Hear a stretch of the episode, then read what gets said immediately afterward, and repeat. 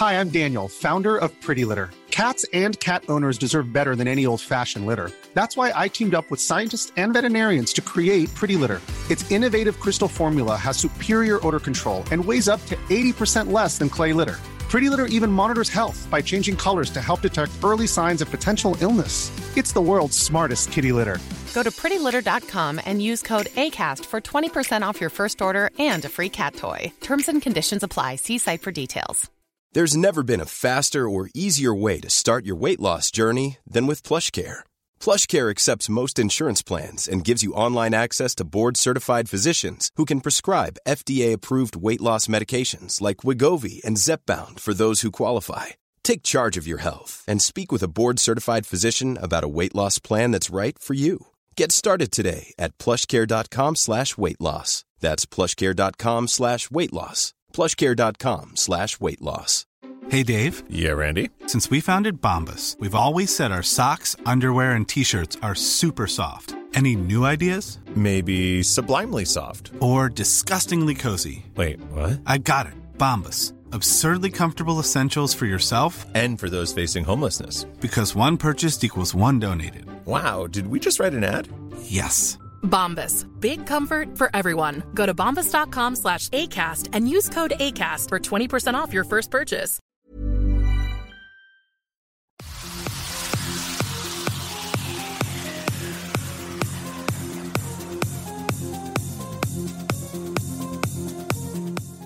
Alors bonjour Souila, euh, on se rejoint aujourd'hui pour euh, parce que vous avez répondu à un appel euh, que j'ai lancé moi euh, où il était question de parler un petit peu euh, du voile. Donc je rappelle, on était dans un contexte de, de, bienveillance, on était dans un contexte où on voulait faire quelque chose d'un peu mieux que ce qu'on voit malheureusement à la télé et de parler avec tranquillité, mais avec un petit peu plus de calme et peut-être de profondeur, on verra. Euh, mais de, de, parler de ces sujets en tout cas avec fraternité et calme. Alors on a déjà eu un débat juste avant, euh, voilà, ceux qui euh, suivent la chaîne le savent, on a eu un débat avec une personne qui portait le voile. Euh, et donc on a on a discuté ensemble, ça s'est euh, bien passé. Et donc bah, j'aimerais renouveler ceci avec donc bah, je vous laisse vous présenter. Alors on va peut-être se tutoyer parce qu'on se connaît. et du coup, eh ben, je te laisse te présenter. Alors bonjour euh, Cyril, c'est vrai que j'ai vu un appel euh, sur, euh, sur ton Facebook, c'était par rapport à, vous avez dit s'il y a, quelqu'un qui parle du foulard, une femme qui portait le foulard ou qui le porte. Donc je vous ai dit que si vous ne trouvez personne, que j'étais là, que je pouvais en parler, je peux en témoigner parce que moi je l'ai porté. Et j'avais décidé de l'enlever il y a peut-être une vingtaine d'années maintenant. Euh, je trouve que le sujet est intéressant. Euh, il faut en parler, la tête froide. Et euh, beaucoup de femmes euh, n'osent pas en parler, euh, surtout celles qui l'ont mis et qui l'ont enlevé. Parce qu'en vue de la religion, c'est comme si c'était des apostats. C'est aussi dur, aussi difficile et aussi grave que ça. Ça veut dire que ça veut dire que je vous, je vous coupe, mais ça veut dire que c'est important ce que vous dites. Ça veut dire que quelqu'un qui retirerait le voile au sein de son euh, de sa micro société, ce serait mhm. pris comme vraiment un acte d'apostasie. Exactement. Ah c'est comme un acte d'apostasie et, euh, et, chez nous, c'est très difficile. On n'en parle pas. Beaucoup de femmes vivent euh, ce, ce dilemme. On en parlera d'une façon profonde tout à l'heure. Et euh, bon, pour me présenter, moi je m'appelle Sheila Kafi, donc euh, j'ai 52 ans depuis euh, quelques mois. Et je suis maman, j'ai quatre enfants, quatre grands enfants maintenant. je suis en profession, je suis prof d'anglais. Et depuis quatre ans, j'ai mis en place une structure d'enseignement de langue, anglais et arabe, et arabe sans religion, parce que je ne veux pas mettre cette, je suis contre cette sacralisation de la langue arabe. C'est une langue comme une autre, très belle. Elle a des plus et elle a des moins, et voilà. C'est ça. Sinon, euh, voilà, je suis en France depuis 26 ans. Donc la moitié de ma vie, la première moitié était en Algérie, la deuxième, elle est, euh, je l'ai passée en France. D'accord. Et du coup, quand vous étiez, euh, quand vous étiez en Algérie, oh, on a dit qu'on se tutoyait. Quand tu étais en Algérie, est-ce que tu, est-ce que tu portais le voile du coup et, et comment tu portais ce voile? Est-ce que ça a été un cheminement que ta famille t'a laissé faire ou est-ce que c'était mhm. plutôt un héritage culturel qu'on questionne pas forcément toujours, parce que quand on est mhm. jeune, on n'a pas forcément les réflexes de, de tout questionner? Alors rapidement, je vais vous dire, moi, le foulard dans ma vie, je suis passée par trois étapes.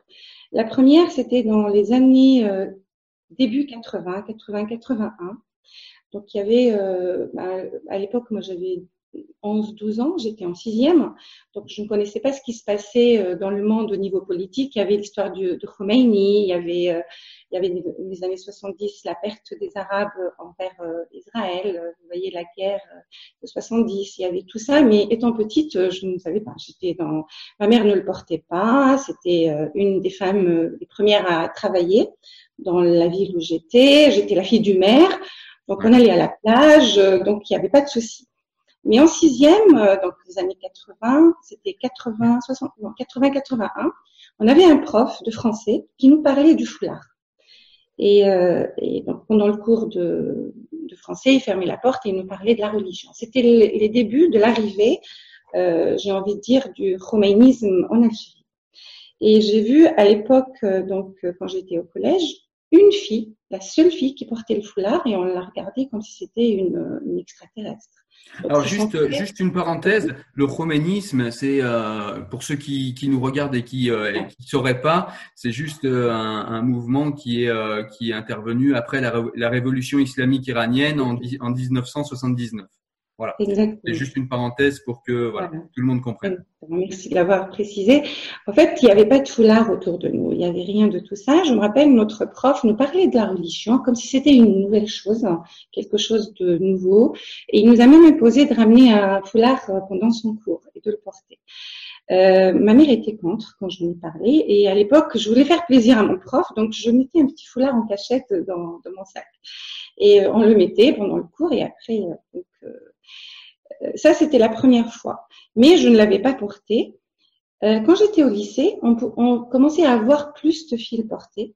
Et mon ami euh, proche l'avait porté pour des raisons, euh, après je l'ai su, pas pour des raisons de, religieuses, parce qu'elle habitait un village très loin, mais pour pouvoir venir, il fallait, sa famille lui avait imposé de porter le foulard. Donc cette fille avait une aura en classe envers les profs. Elle était respectée, elle était parce qu'elle s'est couverte. Et, et, on en a discuté et moi j'avais envie de le porter. J'en ai parlé à mes parents, j'avais à l'époque 15-16 ans et c'était un refus total. mon père et ma mère m'ont dit mais c'est quoi? C'était pour vous dire à quel point c'était pas ancré. Euh, je l'ai porté à 23 ans quand je m'apprêtais, j'étais à l'université. Euh, je m'apprêtais à me marier aussi, j'ai connu mon mari à l'université et la ville où j'allais habiter, euh, c'était une petite ville dans l'Est algérien. J'allais travailler dans un lycée, donc mon mari trouvait que c'était plus adéquat pour moi de porter le foulard. C'était très dur, mais comme j'allais me marier et je voulais aller dans le, le sens enfin, de mon mari, c'était la norme. Et j'ai lu quelques livres et vous savez, quand on lit un livre euh, étant jeune, on se dit peut-être qu'on ne sait pas tout. Moi, je me rappelle, j'avais lu le livre Al-Hijab de Al-Maoudoudi que mon mari m'avait donné. Et je trouvais que, bah oui, il faut porter le foulard. Donc, par culpabilité, par ignorance. Et on se dit, nous, on ne sait pas comme ces gens-là avec tout leur parcours. Et on nous dit, vous êtes une perle, donc il faut vous protéger. Et imaginez-vous dans un pays arabe, musulman ou berbère pour certains, pour l'Algérie parce qu'on n'aime pas dire trop arabe. Donc la rue, elle est plus masculine que féminine. Donc pour sortir, Comment on peut l'analyser ça, par exemple, cette masculinité euh, de, de l'espace public? Est-ce que c'est quelque chose qui est culturel? Est-ce que c'est quelque chose qui a toujours été? Ou quelque chose qui, qui euh, comment dire, qui, qui, est intervenu petit à petit? Je pense que c'est intervenu. Euh, alors, vous savez, l'Algérie est passée par plusieurs étapes. Donc, il y a eu l'étape je parle du colonialisme qu'ont connu mes parents. Et après, l'indépendance. Moi, je sais que ma mère, pendant l'indépendance, elle était comme toute française ici, euh, d'ailleurs que je vois ici. Elle s'habillait, euh, jupe, des fois mini-jupe, donc elle allait au travail, elle revenait, elle n'était pas harcelée. Moi, mon enfance des années 70, début 80, on sortait, on s'habillait comme nos enfants maintenant ici en France. Il n'y avait pas cette histoire. Par contre, il y a des endroits, depuis toute petite, où les cafés, c'était plus masculin. Donc, euh, j'étais dans une ville qui s'appelait Philippeville. Donc, c'était plus, on voyait pas beaucoup de femmes mélangées. On voyait ça en Tunisie, en France, mais pas euh, en Algérie. Donc, c'était, je pense, il y a une part, une grande part de tradition. Et c'était dans un respect mutuel. Il y a des rues où il y avait, voilà. Mais les choses ont un petit peu, euh, se sont un petit peu empirées avec le temps. Et le foulard est devenu, je pense, pour certaines femmes, c'était un ticket de liberté. C'est-à-dire quand elle porte le foulard, elle peut sortir. Bah, c'est l'argument qu'on a également en France hein, aujourd'hui. Euh, c'est important de le dire parce que c'est également l'argument qu'on nous oppose euh, souvent à gauche, la gauche politique, qui nous dit euh, acceptons le foulard, ça permettra à ces filles de faire des études et, et, et, si on n'accepte pas ça dans notre société, on risque d'enfermer des, des, personnes. C'est cet argument qui revient. Mais on, on l'analysera plus tard. Mais je voulais glisser cette parenthèse. Oui. Euh, je sais pas où est-ce qu'on était. Donc, c'est en fait euh, porter le foulard, euh, cette liberté de mouvement qui, euh, qui, donne cette liberté de mouvement, c'est une solution immédiate. Mais, mais dans le temps, j'invite toutes ces femmes tête froide à réfléchir à leur statut. Pourquoi je me couvre? Pourquoi Après, quand on arrive à une certaine maturité, moi, dans mon cas, je l'ai porté parce que ça m'arrangeait à l'époque. Ça me permettait de travailler dans un milieu qui était purement masculin et toutes les femmes étaient voilées. Donc, ça ne servait à rien d'aller dans la confrontation. Et un petit peu, je me suis peut-être persuadée que par ignorance et culpabilité, je ne savais pas tout ce que ça savait ces oulémas musulmans, ces chirs qui savaient plus que moi et que je me donnais le temps de lire d'autres livres. Et quand j'ai lu vraiment, je vous dirai ça plus tard. Et donc du coup, après cette, euh, après ce, ce, début de vie en Algérie, vous, euh, vous avez connu euh, cette année, enfin ces années beaucoup moins, beaucoup moins marrantes. on va arriver au début des années 90, c'est ce qu'on appelle la décennie noire en Algérie. Et si mhm. vous pouvez nous raconter un petit peu comment vous avez vécu tout ça et, et comment, pour une femme, on peut vivre ces choses-là. Alors, euh, cette décennie, euh, donc, y a, elle était très difficile. Moi, j'étais dans une région qui était un petit peu épargnée par, euh, même si on avait euh, tous les désavantages du terrorisme, mais on n'avait pas comme Alger, comme d'autres endroits, c'était vraiment chaud. J'étais dans une région, on disait que c'était l'endroit où les terroristes allaient faire leur marché. Donc, on avait, on avait, mais mais euh, franchement, je peux pas vous dire. Euh, j'ai vécu peut-être une fois une explosion. J'habitais pas loin d'une d'un commissariat, donc une explosion. On savait pas si c'était euh, dans le commissariat ou dans le ou dans la mosquée qui était juste derrière. Mais je peux pas dire que j'ai souffert du terrorisme d'une façon directe. Mais c'était d'une façon indirecte, vu que dans ma famille, il y avait quelqu'un qui était haut placé, donc Kafi Ali. Et c'était un petit peu difficile pour nous en tant que famille. Euh, et, voilà, c'était dans ce sens-là. Je portais le foulard, donc j'étais immunisée. Hmm. D'accord? Mais je l'ai vécu, euh, je peux vous dire, euh, en tant qu'enseignante. parce que déjà, j'avais des élèves garçons surtout que je voyais changer pendant l'année un jeune homme de 16 ans euh, ben, dans ma classe, il était là, devant, il participait. Petit à petit, la petite barbichette euh, poussait et il se mettait à l'arrière de la classe. Il parlait plus à personne. J'étais pour lui euh, une femme, donc il fallait pas me regarder. Donc, donc j'avais cette expérience, plus beaucoup de filles qui portaient le foulard qui n'était pas forcément Juste un petit point sur lequel j'aimerais revenir avant de continuer. C'est super intéressant euh, tout ce que tu nous dis, mais euh, il y a un point sur lequel j'aimerais revenir. Tu dis, euh, j'avais le foulard, donc j'étais immunisé. Alors nous, comme on en discute souvent, on sait de quoi on parle. Mais du coup, pour les gens qui nous regardent, qu'est-ce que qu'est-ce que cette qu'est-ce que cette immunité du voile dans dans ce contexte-là? Pourquoi? En fait, enfin, je ne sais pas si je vais bien expliquer la situation le foulard est devenu la norme. Donc, qui était devenu la norme. Si on est une fille de famille, hein, avec tout ce que ça contient comme, euh, hein, je pense que c'est dans le passé en France, ça voulait dire quelque chose, fille de famille. Si on est une femme respectable, donc il fallait porter, se couvrir la tête. Donc moi, comme je l'avais mis euh, dès mon arrivée dans cette petite ville, Donc, et dans mon lycée, je n'avais pas ce souci. Alors, le foulard, euh, pour ouvrir une petite parenthèse, euh, ça, et c'est ça ce qui me m'embête un petit peu avec le foulard maintenant, et c'est ça ma lutte entre parenthèses.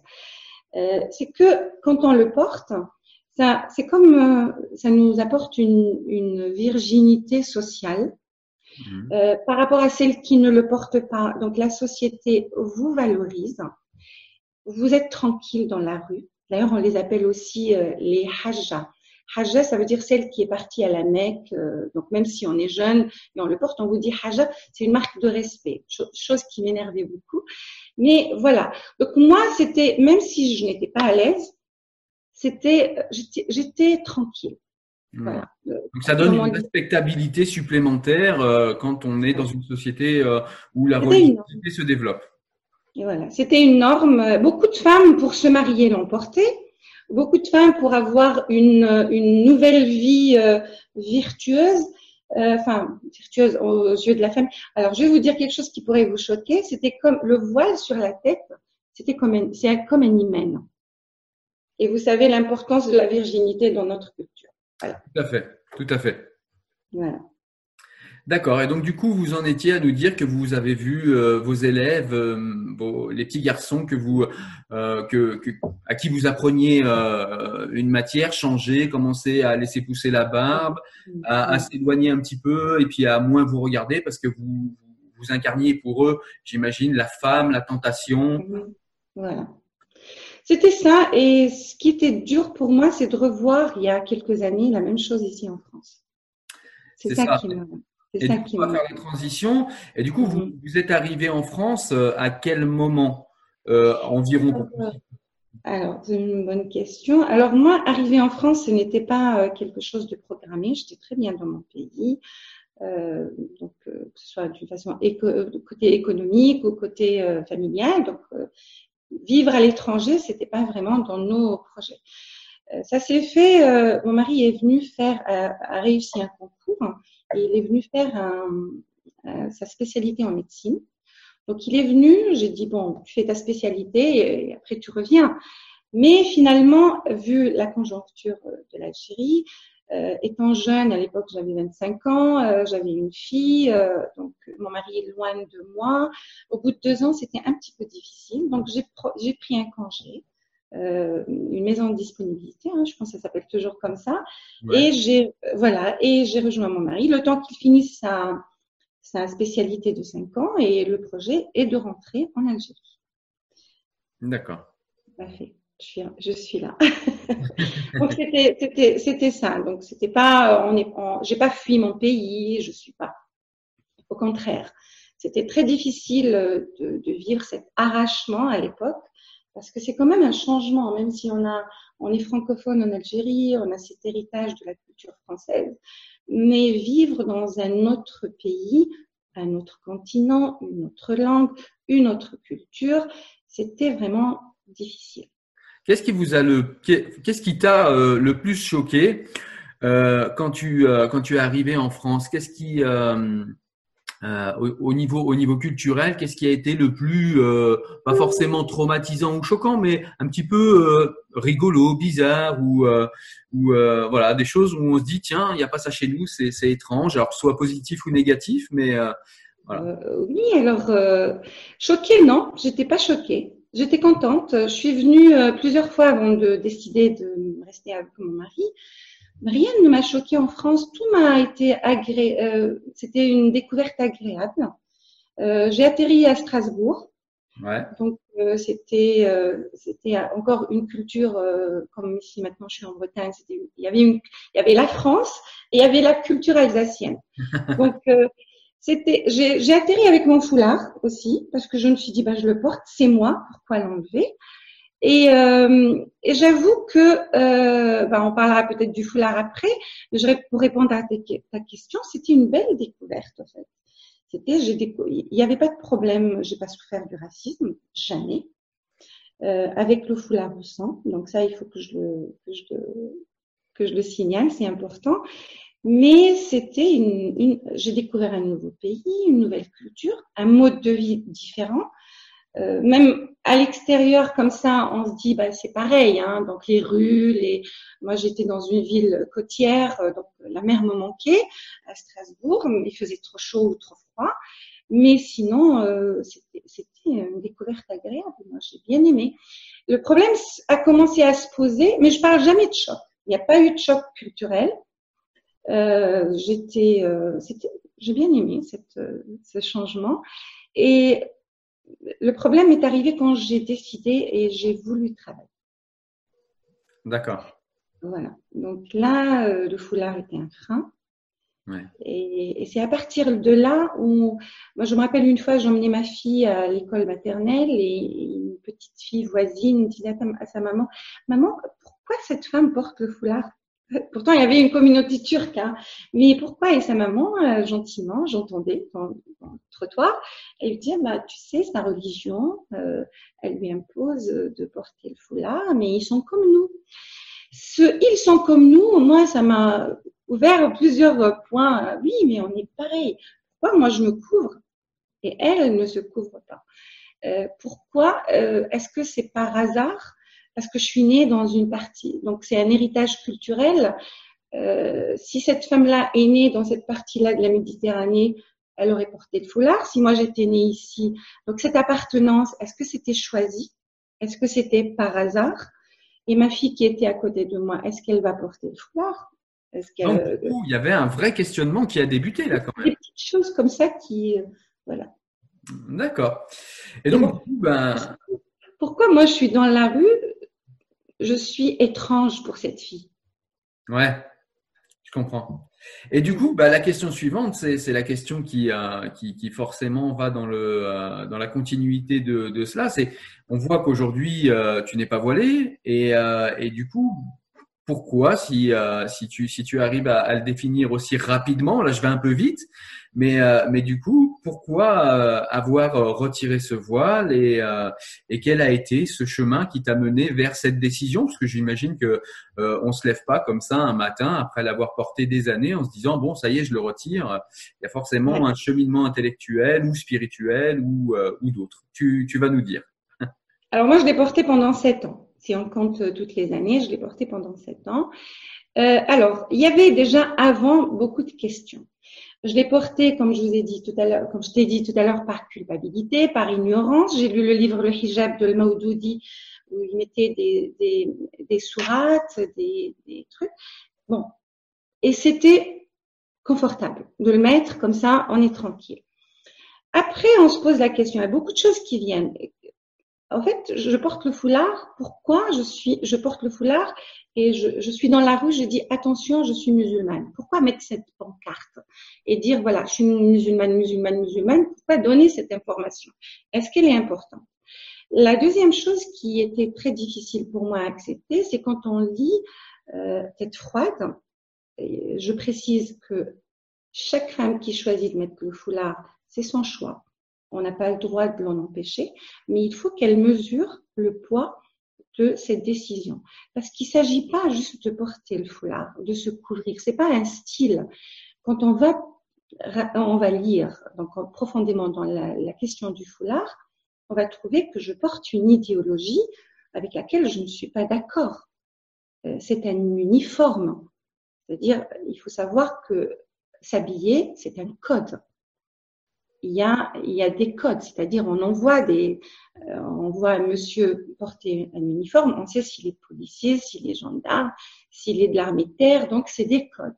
Enfin, c'est d'ailleurs de cet argument que je me sers parce que souvent on m'accuse en me disant mais euh, Cyril tu es un homme en quoi le voile te regarde? Et c'est justement ce que je dis le voile me regarde en ce qu'il s'adresse à moi en ce qu'il ce que ce qu'une personne comme le dit euh, élégamment euh, Amine Malouf que j'aime beaucoup euh, ce que mhm. tu portes dans ton cœur ne me regarde effectivement pas ce que tu portes dans ton esprit ne me regarde pas mais ce qui s'impose à mon regard me regarde, j'ai le droit d'être rassuré ou d'être mal à l'aise avec ça. Et, moi, personnellement, je me suis senti très vite euh, assez mal à l'aise avec ce voile. Même quand j'étais euh, moi-même euh, musulman, hein, puisque ceux qui me suivent le, le savent, j'ai été moi-même longtemps musulman sunnite, j'ai toujours été mal à l'aise avec ça. Donc voilà, je te laisse continuer. Donc du coup, tu nous disais que ben voilà, pour toi, euh, c'était normal de le porter, mais euh, que euh, tu t'es mis à réfléchir et puis tu t'es mis à, te, à te demander ce que signifiait la symbolique en fait. Hein. Tu nous emmenais vers la symbolique du voile, vers l'uniformité qu'il qu'il représente. Et je te laisse. Ben, alors, en Algérie, peut-être dans des pays musulmans où tout le monde le porte, le fait de le porter, que tout le monde le porte et on rentre dans le train de la vie, donc, euh, ça diminue un petit peu cette, euh, Il y a des choses qui nous dérangent dans, le statut de la femme dans la religion musulmane. C'est ça qui révolte un petit peu beaucoup de femmes. En Algérie, le fait que ça soit une norme sociale, enfin à peu près, donc ça nous, on est à l'aise, on, on, on va au travail, on a une vie sociale, on est toutes pareilles. Mais après, ce qui accélère cette réflexion, c'est le fait d'être dans une société différente et on veut faire partie de cette société, c'est-à-dire travailler. Moi, j'ai le CAPES, je suis enseignante. Euh, quand je vois mes CV, c'est accepté, mais dès qu'on me voit, donc j'ai commencé par mettre des bérets, par mettre des, des, un chapeau. Euh, il faut couvrir. Après, je me dis, mais mais pourquoi? Donc, je suis allée un petit peu plus loin. J'ai lu le Coran euh, d'une façon euh, pas en étant victime, mais plutôt en étant actrice, c'est-à-dire je lis ce livre euh, pas pour le réciter, mais pour le comprendre avec. Euh, et puis c'est ce que je dis souvent, c'est-à-dire que tu aller directement au texte sans intermédiaire, parce que souvent on lit des versets qui sont des versets bien pratiques qui sont retirés du Coran, qui sont réinterprétés dans un autre livre, et on va jamais réellement au texte pour le comprendre. Et ça c'est important. Ouais, je te laisse, euh, laisse nous expliquer. Donc voilà, allez, allez lire le Coran comme étant actrice, c'est-à-dire le comprendre. Ben, je, je, je, enfin, je sais pas. Euh, je, je, suis une maman, mon mari part au travail, je suis à la maison, je fais marcher plusieurs choses à la maison, je m'occupe d'enfants, je suis en train d'élever une génération. Et du coup, dans les livres, je suis quelqu'un de mineur, j'ai la moitié, je ne sais pas, je suis tout le temps mineur, euh, je ne peux pas prendre une décision. Ce qui me gênait en Algérie, sortait en fait.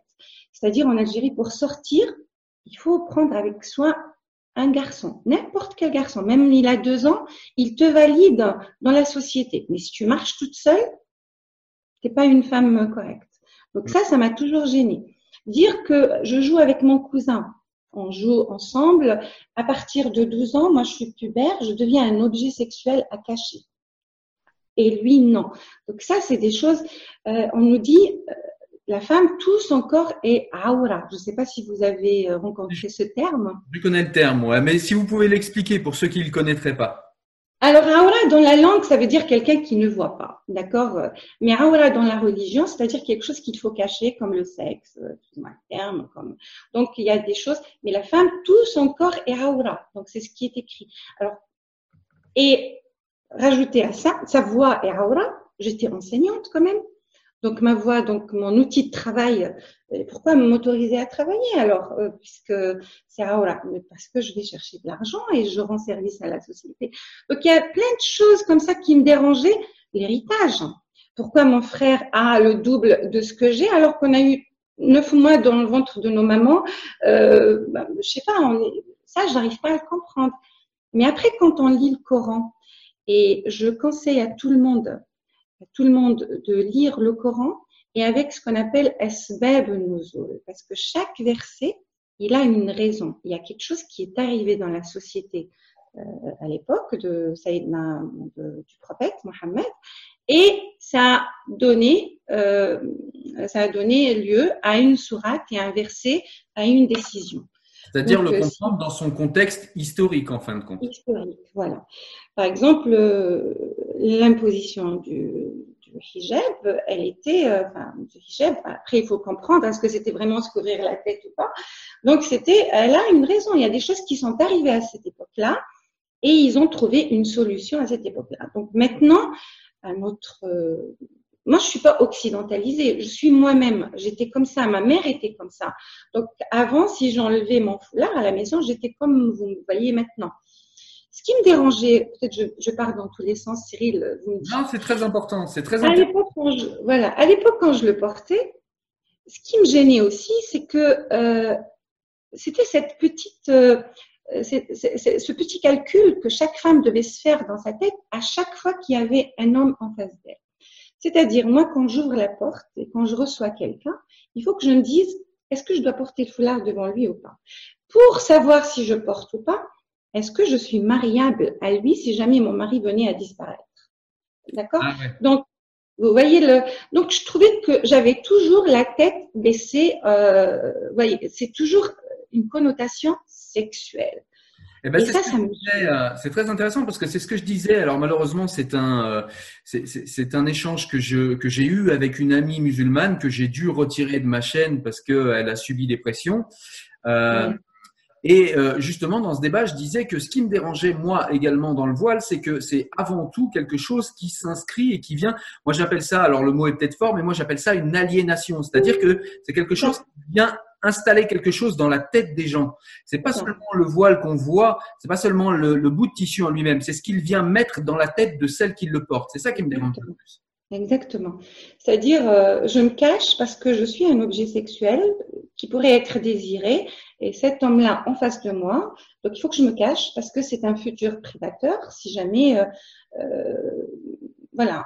Donc tout est basé sur ça. Ça me dérange. Au bout d'un moment, on a envie de s'élever. On a envie de vivre en tant que tel. Bon, vous allez me dire c'est confortable pour, pour vous, pour moi, celui-là, vous allez me dire c'est confortable. Je vis en France oui, c'est vrai, c'est plus confortable pour moi que d'autres femmes là-bas. Euh, j'ai au-delà de 50 ans, mais bon, je l'ai enlevé un peu plus tôt, hein, ça fait plus de 20 ans. Et donc, j'ai donné mes preuves. Si je suis une bonne femme ou une bonne citoyenne ou une bonne personne, j'ai fait mes preuves. Donc là, à mon âge, je suis au-delà de tout questionnement. Voilà ce que je me dis et c'est pour ça que je suis devant vous. Peut-être dix ans avant, je ne pouvais pas. Et je vous dis que le fait de, retirer le foulard, moi, je ne l'ai pas caché. C'était une décision personnelle. Mon mari euh, n'a pas interféré. Euh, ça aurait été vraiment difficile s'il m'avait dit, mais non, il faut que tu portes. Non, je l'ai décidé. C'était pour pouvoir vivre dans cette société française, pour pouvoir voyager sans avoir cette pancarte, écartez-vous, je suis musulmane, sans porter cette idéologie à laquelle je suis complètement à l'opposé. Et, et, j'étais à l'aise parce que je sors, on me dit bonjour. Je vais acheter du pain. La boulangère me dit bonjour. Ça paraît bête, on va me dire, mais tu retires ton foulard pour le bonjour d'une boulangère. Mais je vous assure, c'est très important. Je rentre dans un magasin. Est-ce que ça fait pas euh, euh, écho à quelque chose? Alors, j'aimerais bien te lancer sur ce sujet parce que pour moi, c'est important. Tu disais que le, corps de la femme est aora, c'est-à-dire qu'en gros, il est, euh, voilà, tout son corps, même sa voix, euh, euh, voilà, c'est à cacher. Et du coup, ça veut dire que la société ou bien la religion, enfin, en, tout cas, c'est souvent entremêlé société et religion, décide que le corps de la femme n'a qu'une seule et unique symbolique, euh, c'est le sexe. C'est-à-dire que pour moi, euh, un corps de femme, c'est aussi euh, tout simplement un véhicule d'une âme, et c'est la, c'est la manifestation physique d'une personne humaine. C'est une femme dans un second temps, et c'est éventuellement un objet sexuel que dans l'intimité amoureuse. Mais avant tout cela, ça n'est que euh, un corps euh, féminin qui euh, promène une âme féminine avec laquelle je peux être ami, avec laquelle je peux discuter, avec laquelle je peux échanger intellectuellement. Et là, on ravit tout ça, on enlève tout ça et on dit tu n'es qu'un sexe sur pattes et il faut le cacher. Et c'est ça qui, qui me dérangeait moi énormément. Euh, c'est-à-dire, euh, euh, je suis une personne, j'ai une personnalité, j'ai un caractère, j'ai des idées, je, pourrais être intéressante dans, l'échange, je pense humblement, mais et, c'est pareil avec les autres. Donc, moi, je vois, c'est dommage que que, par exemple, mon mari ne puisse pas échanger avec sa collègue qui porte, euh, moi quand il était médecin en Algérie, hein, qui porte euh, le foulard et que voilà, on est toujours dans cette, euh, ça, ça, ça, dénature les relations. Et, et, ce que je vous disais tout à l'heure, moi quand je l'ai porté et je suis sortie dans la rue, je me suis sentie vivre. Hey, it's Ryan Reynolds, and I'm here with Keith, co star of my upcoming film, If, only in theaters, May 17th. Do you want to tell people the big news? All right, I'll do it. Sign up now and you'll get unlimited for $15 a month in six months of Paramount Plus Essential Plan on us. Mintmobile.com slash switch. Upfront payment of $45 equivalent to $15 per month. Unlimited over 40 gigabytes per month. Face lower speeds. Videos at 480p. Active Mint customers by 531.24 get six months of Paramount Plus Essential Plan. Auto renews after six months. Offer ends May 31st, 2024. Separate Paramount Plus registration required. Terms and conditions apply if rated PG. Hiring for your small business? If you're not looking for professionals on LinkedIn, you're looking in the wrong place. That's like looking for your car keys in a fish tank. LinkedIn helps you hire professionals you can't find anywhere else, even those who aren't actively searching for a new job but might be open to the perfect role. In a given month, over 70% of LinkedIn users don't even visit other leading job sites. So start looking in the right place. With LinkedIn, you can hire professionals like a professional. Post your free job on linkedin.com slash people today. Je me suis sentie libre. Et, je ne peux pas. Vous... En fait, j'ai vu euh, bah, avec tous les euh, avec tous les égards à faire par rapport à l'exemple que je vais donner, il y a eu sur euh, Canal+, on ne peut pas faire de publicité, une fois une, une famille blanche qui s'est teinte en noir et, pour, et ils sont sortis dehors pour vivre ce que vit euh, et l'actualité américaine euh, hein, est triste maintenant par rapport au racisme. Ouais. C'est une famille, je pense, qui se sont euh, teints en noir et ils sont sortis dehors pour voir ce que vit une famille noire, en fait. Et moi, c'était le cas. Je, je, je peux vous raconter que c'était, malgré que j'ai dit tout à l'heure que j'ai pas vécu de racisme, mais euh, la méfiance. Moi, il m'est arrivé d'aller dans un magasin de jouets et j'avais le vigile derrière moi. Ouais. Euh, des gens qui me disent pas bonjour. Euh, je suis allée au bureau de tabac acheter euh, une carte téléphonique à l'époque euh, et on dit bah, rentrez chez vous. Et des, des, petites choses comme ça qui sont.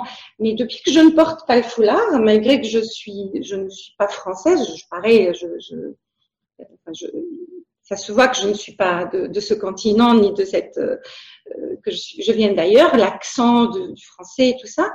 Mais je suis comme tout le monde. Je suis comme tout le monde.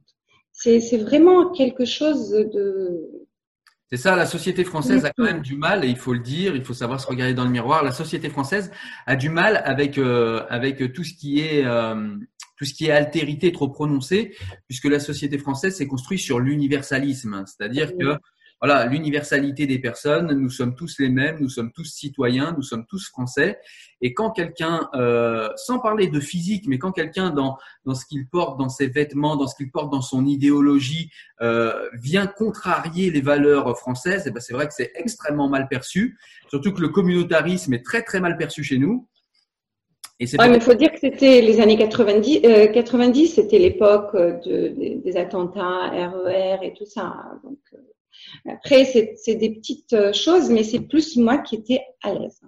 Je vais à l'école, je vais partout, euh, normal. J'ai pas besoin de parler ni de mes origines, ni de mes, euh, ni de, de, dire de quelle religion je suis. Ni Il y a ça qui est, euh, qui est extrêmement réducteur aussi pour l'identité, j'imagine. Ouais, c'est un sujet important. C'est que c'est réducteur pour l'identité, c'est de toujours, avec ce voile, ramener la personne à sa religion, à éventuellement ses origines, et tu n'es que ça. Et tu, tu n'es que ça, pas parce que on décide que tu n'es que ça, mais on, on, tu n'es que ça parce que tu ne montres que ça. C'est-à-dire que tu, tu mets ton identité. Une identité, c'est complexe. On est plein de choses en même temps. Je suis français, je suis végétarien, je suis hétéro. Il peut y avoir, je sais pas, un franco-turc ou une franco-algérienne comme toi, qui peut-être a des idées politiques sur telle ou telle chose. Toutes ces choses font partie de nos identités et elles sont toutes différentes les unes des autres. Mais quand on euh, met, euh, c'est un peu comme euh, moi, je fais souvent le parallèle, c'est ceux qui, qui, tu sais, qui font la gay pride, etc. J'ai rien contre ces gens, mais quand tu fais de ton sexe ou de ta sexualité un déguisement, ça veut dire que tu réduis ton identité à une seule partie. Et ça veut dire, dans le cas du voile, bah, que tu réduis un petit peu aussi ton identité qu'à ton islamité. Tu n'es musulman avant toute chose. Et c'est vrai qu'en France, ça passe d'autant plus mal que pour nous, la République est presque une religion. C'est-à-dire que les lois républicaines sont au-dessus de tout. Et si tu mets quelque chose au-dessus des lois républicaines, pour un Français, il y a problème déjà. Exactement. Alors, euh, ce qu'il faut préciser, c'est que moi, je parle de moi-même, hein, c'est-à-dire de ma vie, c'est personnel. Je respecte celles qui sont nées ici et qui le portent, mais il faut, comme j'ai dit tout à l'heure, qu'elles sachent qu'est-ce qu'elles portent comme idéologie. Moi, j'ai l'impression que quelqu'un qui porte le foulard par naïveté ou parce qu'il se sent, euh, il se sent, il sent qu'il fait partie d'une certaine, euh, il veut le montrer en fait. Il veut montrer. Comment? C'est de l'identitaire. C'est exactement, c'est de l'identitaire. Donc le problème est vécu, si c'est un problème, est vécu de l'autre côté de la France. Euh, il faut que ces femmes-là sachent que, moi j'ai l'impression que c'est comme euh, maintenant avec le corona, on dit porteur et non porteur. Là, avec le foulard qu'on porte parce que pour se marier, ou parce qu'on est bien, ou parce qu'à la mosquée on nous a dit qu'il fallait le porter, moi, j'invite ces femmes à lire le contexte dans lequel ces, versets sont, sont venus, euh, la tête froide, et de se faire confiance, et aussi euh, de faire attention à ce que vous portez comme message. Euh, on ne peut pas être tolérante, on ne peut pas se dire humaniste, alors qu'on porte cette idéologie qui est véhiculée à travers le foulard. Donc, il faut faire attention. Parce que pour toi, quelle idéologie, du coup, euh, porte le foulard en lui-même? Moi, je pense que il faut juste chercher qui nous pousse à porter le foulard. Hmm. Ils servent quelle politique? Comment la femme est considérée dans ces sociétés-là Après, euh, moi, je suis allée dans des pays comme euh, le Qatar, euh, Dubaï. Euh, j'ai vu les hommes et les femmes qui portent, vous voyez, les, grands, les robes blanches, pour, blanches et, les, et les femmes, des fois, elles se couvrent le visage, des fois pas. Ces gens-là, on voit bien que c'est leur costume traditionnel. Ils le portent bien et ils sont bien dans leur environnement. Mais tout ça nous a été imposé par, par une idéologie euh, wahhabiste et, qui est vraiment, qui, n'est pas la nôtre en fait. Euh, en fait, les, euh, atouts de la femme, on dit il faut cacher les atouts, les cheveux c'est des atouts. Alors, ce qui est atout, ce qui est beauté ou ce qui est, euh, comment dire, quelque chose qui qui, qui a attrait à la à l'attirance des deux sexes, ce qui est là-bas en Arabie Saoudite, ne l'est pas euh, en, je sais pas, euh, en, à la Suède. Donc euh, en France, si on marche dans la rue avec une robe courte, si on montre ses genoux, c'est pas quelque chose pour un pour un Français, pour un Européen, c'est quelque chose de normal. C'est peut-être autre chose qui a tiré son. Vous voyez ce que je veux dire hein Ouais, c'est quelque chose qui est connu dans les sciences sociales. C'est en fait c'est un phénomène de d'habituation, c'est-à-dire que euh, quand on est habitué à voir des, des femmes en mini jupe, euh, si on vient du Qatar, la première fois, euh, on, ah, on est comme ça et euh, on se dit mais qu'est-ce que c'est que toutes ces femmes nues partout? Ouais, ouais, En fait, quand on a grandi dans ce genre de société, on a appris à comprendre que le corps de la femme, que ses jambes, que ses bras, que ses mains, que sa voix, que ses cheveux euh, ne sont pas des, ne sont pas des, euh, des, invitations sexuelles, ne sont pas non plus euh, des, des sexes. C'est-à-dire que on a des sociétés effectivement qui pensent que les mains, par exemple, pour parler de l'Arabie Saoudite, les mains d'une femme peuvent voilà donner envie d'un rapport sexuel. et selon les sociétés, ils y vont de leur degré. Alors pour certains c'est les cheveux, pour certains c'est les mains, pour certains c'est la voix, pour certains un regard suffit. Euh, j'ai en mémoire cette femme afghane qui avait donné la main juste à, à, un garçon du village et qui, euh, qui avait été assassiné, violé collectivement au nom de la religion, etc. Euh, chaque, chaque religion, pas chaque religion, chaque pays, Exactement. Donc là, on est en train d'importer ça ici, alors que ça n'a pas lieu d'être ici. Justement, bah, la question suivante, j'allais terminer. La question suivante, c'est justement toi, en tant que linguiste, Qu'as-tu sorti du fameux verset qui porte, euh, porte euh, la lourde responsabilité de d'imposer le voile à la femme? Qu'est-ce qu'au niveau euh, alors je te demande pas de prendre une position finale hein, parce que je sais que mhm. bah, c'est toujours soumis à interprétation, mais mhm. qu'est-ce que tu en penses toi en tant que linguiste? Alors moi je suis pas voilà je suis pas théologicienne je, je suis pas dans, dans... mais par exemple le, le foulard il est dans trois versets, enfin, d'après les interprétations. Donc, on a le, la fameuse Surat Nour, et là, on parle vraiment pas de cheveux. Dans le Coran, il n'y a pas couvrir ses cheveux ni couvrir ses oreilles. alors que dans d'autres cas, le Coran est vraiment très précis. Par exemple, pour euh, les maharem, les gens euh, vers lesquels, euh, autour de nous, euh, à qui on peut montrer ses atouts. Ça, on reviendra après. Et donc, c'est par rapport à, à, à, quelque chose qui est arrivé à l'époque. Et rimal, c'est quoi rimal dans l'histoire et dans le, le dictionnaire arabe? Rimal, c'est quelque c'est c'est comme un fichu ou un châle très léger, un voile, que pas voile pour voiler, mais plutôt que les femmes mettaient haute sur elles, ou bien c'était une parure en fait pour décorer ses cheveux. Ça donnait euh, une une certaine, euh, elle, elle accrochait là derrière, ça donnait une certaine, euh, comment dire, une silhouette, euh, voilà. Et on leur demandait de cacher avec ce voile leur euh, jaïb, donc la fente, et c'était le, c'était le décolleté. Donc ici, à l'époque, les femmes, il faut savoir que les femmes avaient des... le mot décolleté. C'est-à-dire que dans le Coran, il y a le mot euh, décolleté, la fente. En fait, il dit jaïb. Jaïb, ça veut dire une poche, une ouverture, une fente. Et, et, et c'est ce qui se disait à l'époque par rapport au... Parce que les robes étaient très ouvertes et il n'y avait pas de sous-vêtements. Donc, euh, les femmes, quand elles se baissaient, c'est pour des... des c'est vraiment pratique. Hein, c'est pour, euh, donc, on leur demandait de euh, couvrir ça pour être décente. Il faut savoir que à l'époque, euh, les gens s'habillaient différemment. Il y avait d'autres traditions, d'autres. Maintenant, nous, c'est vraiment différent. Vous savez pourquoi, pour juste ouvrir une petite parenthèse, pourquoi les femmes font la prière derrière les hommes?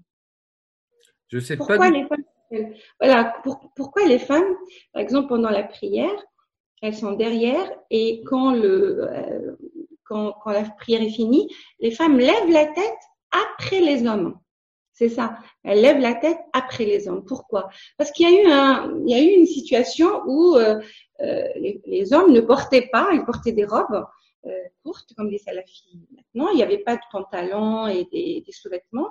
Et quand les, les hommes se blessaient pour faire la prière, si les femmes levaient la tête avant les hommes, elles pouvaient voir des choses. Donc euh, derrière. Donc c'était ça. Et c'est écrit dans les livres religieux de, de la tradition musulmane. Et donc, ça, c'était la première, c'est couvrir la fente. Donc, il n'y a pas cheveux, il n'y a rien du tout. C'est-à-dire, prenez votre châle.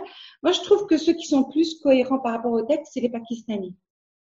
Les Pakistanais et les Pakistanaises, elles portent euh, donc leur grand voile au-dessus de leur. Euh, et quand elles vont faire la prière, elles, elles mettent euh, le voile. Mais ce n'est pas une obligation. Il faut dire aussi que dans le Coran, la femme qui ne porte pas le foulard, il n'y a aucune punition pour cette femme.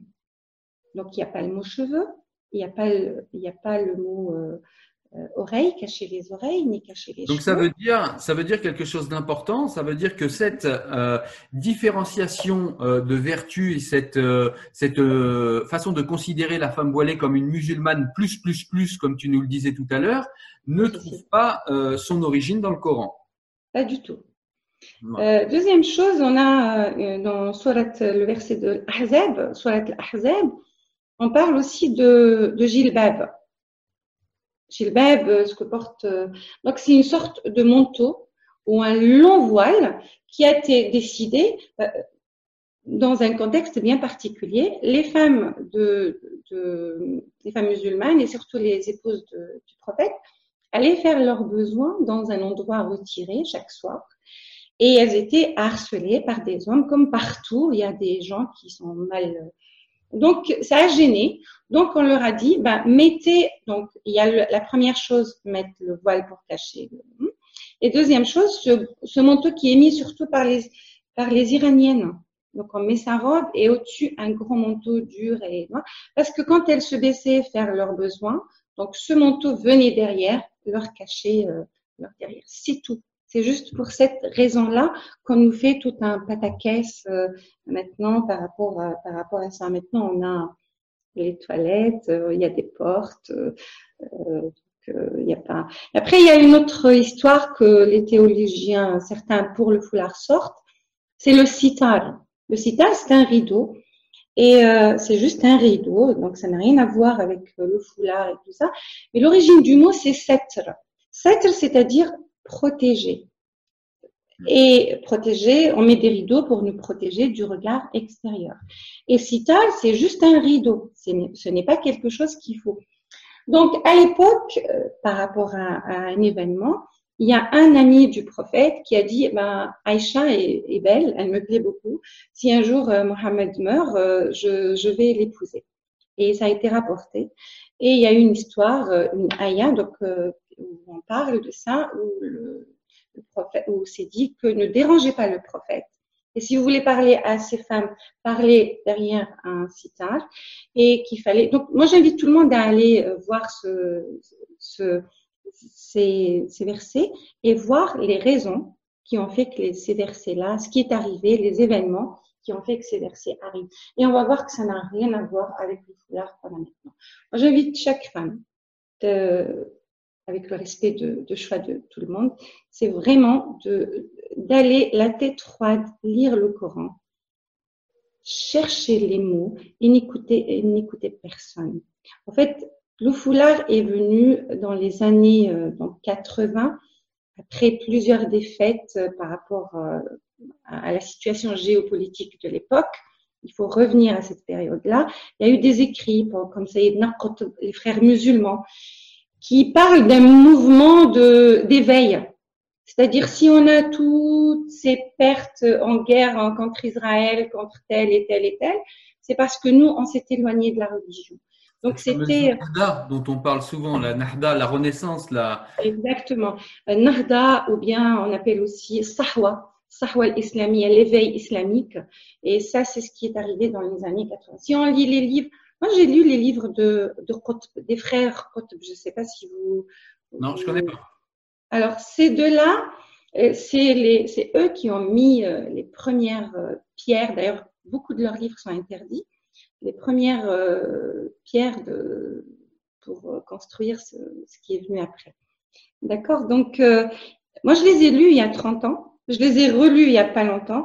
Et, et c'était pas la même oreille ni la même parce que j'ai vécu dans l'Occident et tout ce qu'il disait lui qui est resté six mois en Occident et il est venu dire l'Occident l'Occident c'est notre ennemi donc à l'époque quand on vit de l'autre côté et quand on subit euh, les problèmes sociétaux euh, dans des pays comme l'Égypte l'Algérie quand on lit ce livre, on se dit oui, mais notre secours, notre salut est dans l'islam. Il faut qu'on fasse comme ils ont fait. L'Andalousie, l'Andalous, mais le lire après, surtout maintenant avec Internet et tout ça, on va voir que c'était vraiment, euh, c'était vraiment euh, pour manipuler les gens et pour les pousser à ouais. voilà, revenir à une tradition révolue.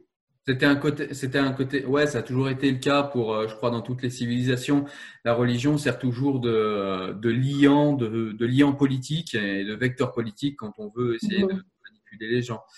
Exactement. Euh, il y avait quelque chose d'intéressant que, que, je trouvais à dire, c'est euh, euh, du coup, toi, tu, tu, voilà, tu disais que tu as arrêté de porter le voile, voilà, pour les raisons que tu nous as exposées, que tu respectes évidemment le choix de chacun, mais que tu oui. as à revenir au texte. Et c'est vrai qu'en plus, en islam, il y a, y a, y a normalement, il n'y a pas d'intercesseur entre Dieu et soi, c'est-à-dire entre le Coran et soi. Et pourtant, il y a une littérature abondante autour du Coran qui est inimaginable. Et c'est vrai que il faut, il faut quand même essayer, je pense, parfois, moi, pareil, modestement, je pense qu'il faut euh, essayer de remettre en question, euh, parce qu'on dit en islam, il n'y a pas de clergé. Et c'est vrai que administrativement, familièrement, il n'y a pas de clergé. Mais en islam, il y a quand même euh, ce que j'appellerais des chaînes de légitimité. C'est-à-dire qu'il mmh. y a quand même des savants qui, euh, voilà, ont dit, ont parlé, on peut difficilement les remettre en question, etc. Alors qu'en islam, il est censé ne pas y avoir de clergé. Donc, on peut aller euh, tranquillement et sereinement, en respectant sa foi, aller direct au texte du Coran. Et je mmh. pense que Dieu est assez fort et assez puissant si on y croit, et personnellement j'y crois, pour parler au cœur du croyant sans intercesseur et sans que quelqu'un vienne expliquer ce qu'il a expliqué.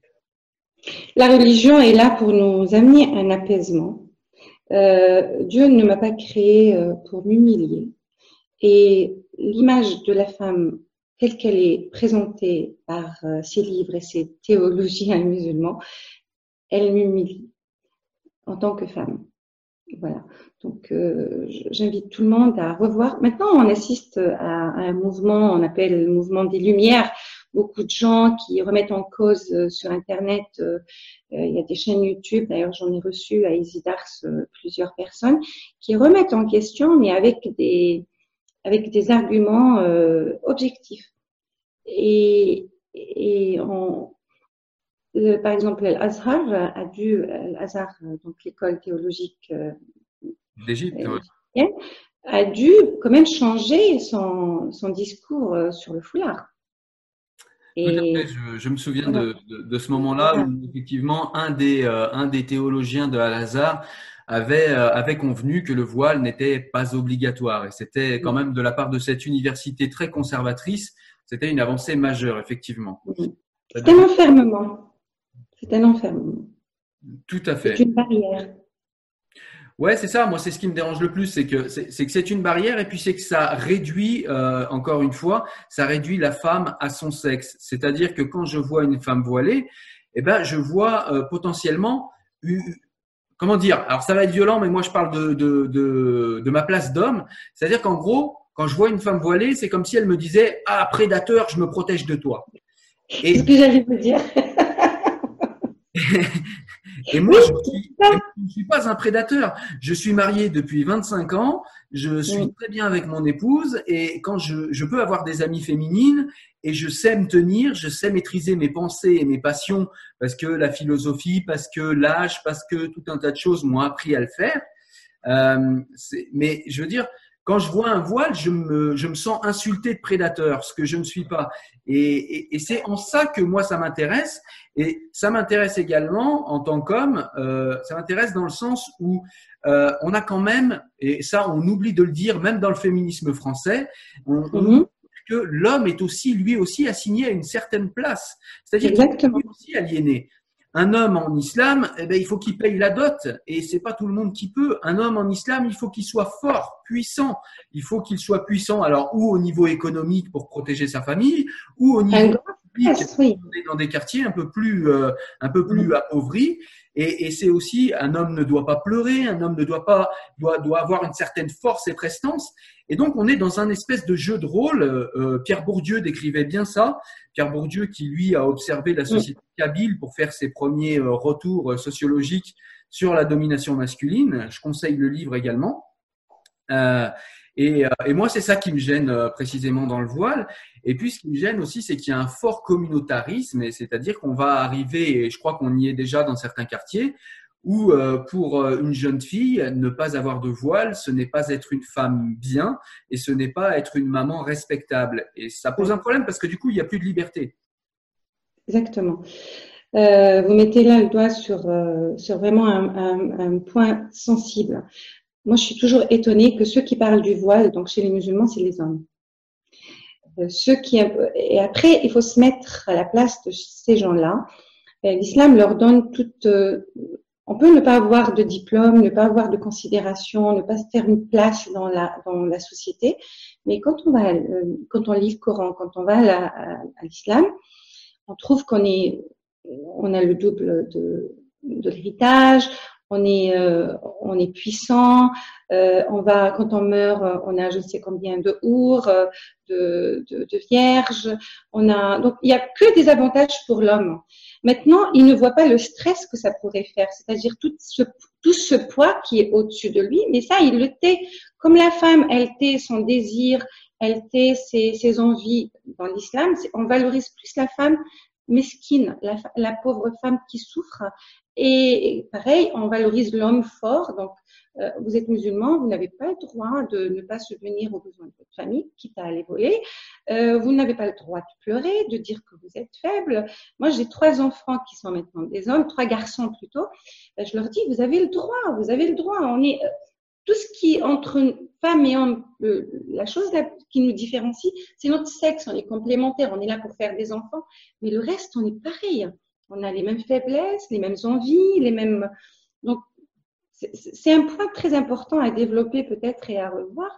Et, euh, et, voilà, moi je demande aux gens qu'à aller chercher, se faire confiance. Et, euh, et, la réponse est dans, on la trouve, si on est mal à l'aise quelque part, c'est qu'il y a quelque chose qui ne va pas.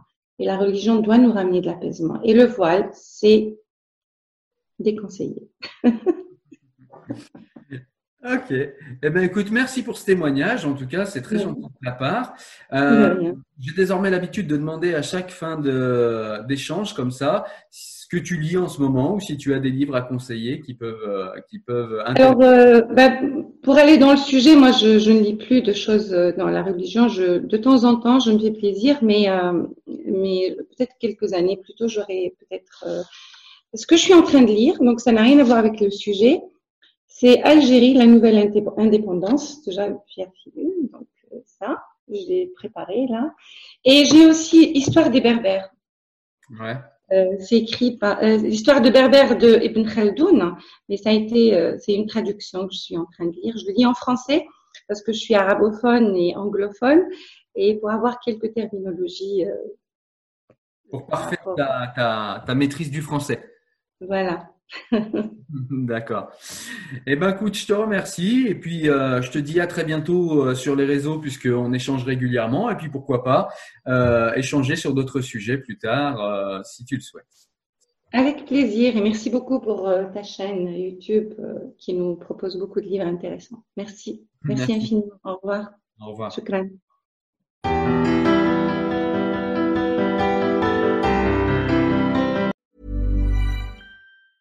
Planning for your next trip? Elevate your travel style with Quince. Quince has all the jet setting essentials you'll want for your next getaway, like European linen, premium luggage options, buttery soft Italian leather bags, and so much more. And is all priced at 50 to 80% less than similar brands. Plus, Quince only works with factories that use safe and ethical manufacturing practices. Pack your bags with high-quality essentials you'll be wearing for vacations to come with Quince. Go to quince.com slash pack for free shipping and 365-day returns.